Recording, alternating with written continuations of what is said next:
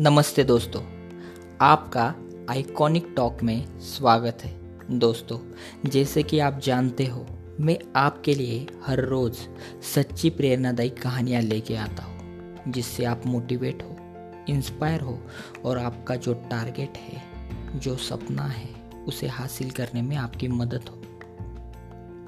तो आज का जो हमारी कहानी है उसका शीर्षक है, अपना स्वाभिमान हमेशा ऊँचा रखो। तो चलो, सुनते हैं।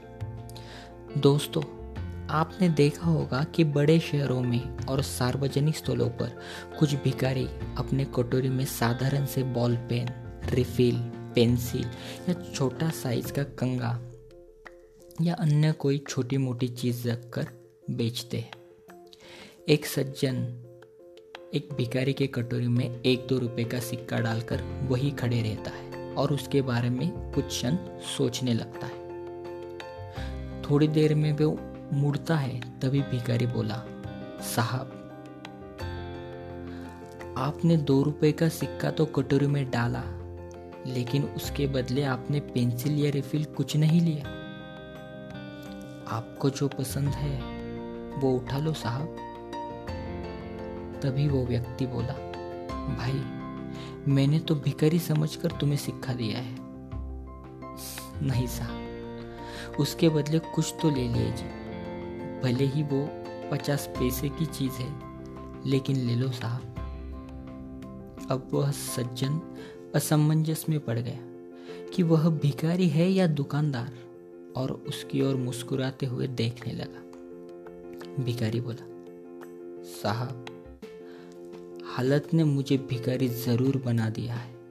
लेकिन मेरा थोड़ा सा आत्मसम्मान अभी भी बचा है।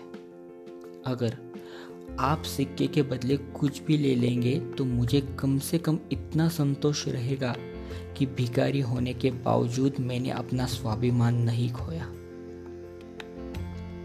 यह सुनकर उस सज्जन की आँख भर आई। उन्होंने अपने पर्स में से सौ सौ रुपए के दो नोट निकालकर उस भिखारी के हाथ में रख दिए और कटोरी में रखा सारा सामान उठा लिया।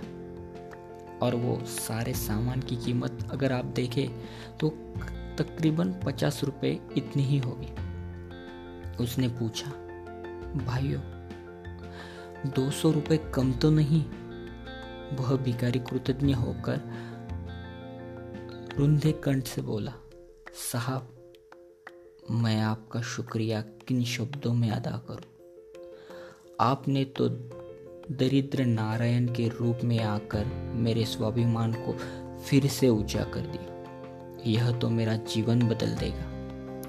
मैं आज ही इन रुपयों से सुबह शाम का अखबार बेचना शुरू शुरू कर दूँगा और फिर भिकारी बनकर कभी नहीं जीऊँगा।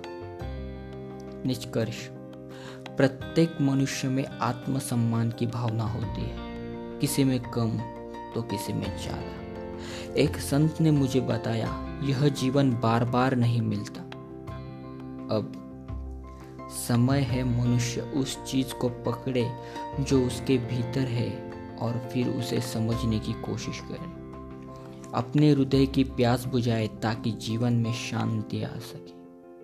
इसका सार यह है कि तुम पहले खुद को जाने, अपनी पहचान करें और फिर खुद को ही सही रास्ते पर लाकर आनंद से जिए। वाह, बहुत अच्छी कहानी थी। दोस्तों कभी कभी ऐसा होता है कि हम जल्दी किसी के बारे में अपनी राय बना लेते हैं। मतलब अगर कोई एक दोस्त या दोस्त का दोस्त हो, उससे हम किसी पार्टी या किसी फ़ंक्शन जहाँ भी मिलते हैं, तब हम, हमारे ह्यूमन टेंडेंसी ही ऐसी कि हम फटक से उसे जज कर लेते हैं। लेकिन कभी कभी हमें बाद में पता चलता है, यार, हमने गलती कर दी। ये ऐसा नहीं है। इसलिए किसी के भी बारे में हमें जल्दी जजमेंट नहीं करना चाहिए, अपनी राय बनानी नहीं चाहिए, क्योंकि वो सामने वाला कैसा भी हो, अंधा हो, उसके हाथ पैर ना हो, काला हो, गोरा हो, लेकिन हाँ उसमें ऐसी कौन सी ना कौन सी अच्छी बात रहती है, जिससे हम कुछ ना कुछ सीख सकते हैं।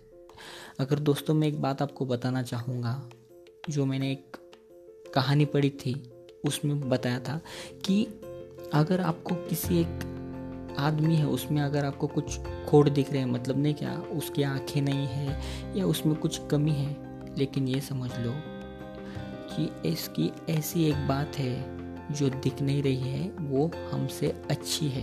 क्योंकि भगवान अगर कोई चीज़ कम देता है तो दूसरी चीज़ ज़रूर उसे अच्छी देता है। तो इसलिए कभी भी जो भी हमारे सामने व्यक्ति है, जो भी है, उसमें अच्छी बातें ढूंढो, क्योंकि वही हमें आगे बढ़ा सकती है।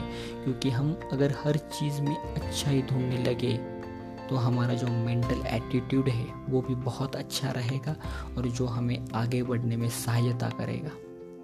तो मुझे लगता है, आप भी ऐसा ही करेंगे और अपना फोकस हमेशा सही रखेंगे।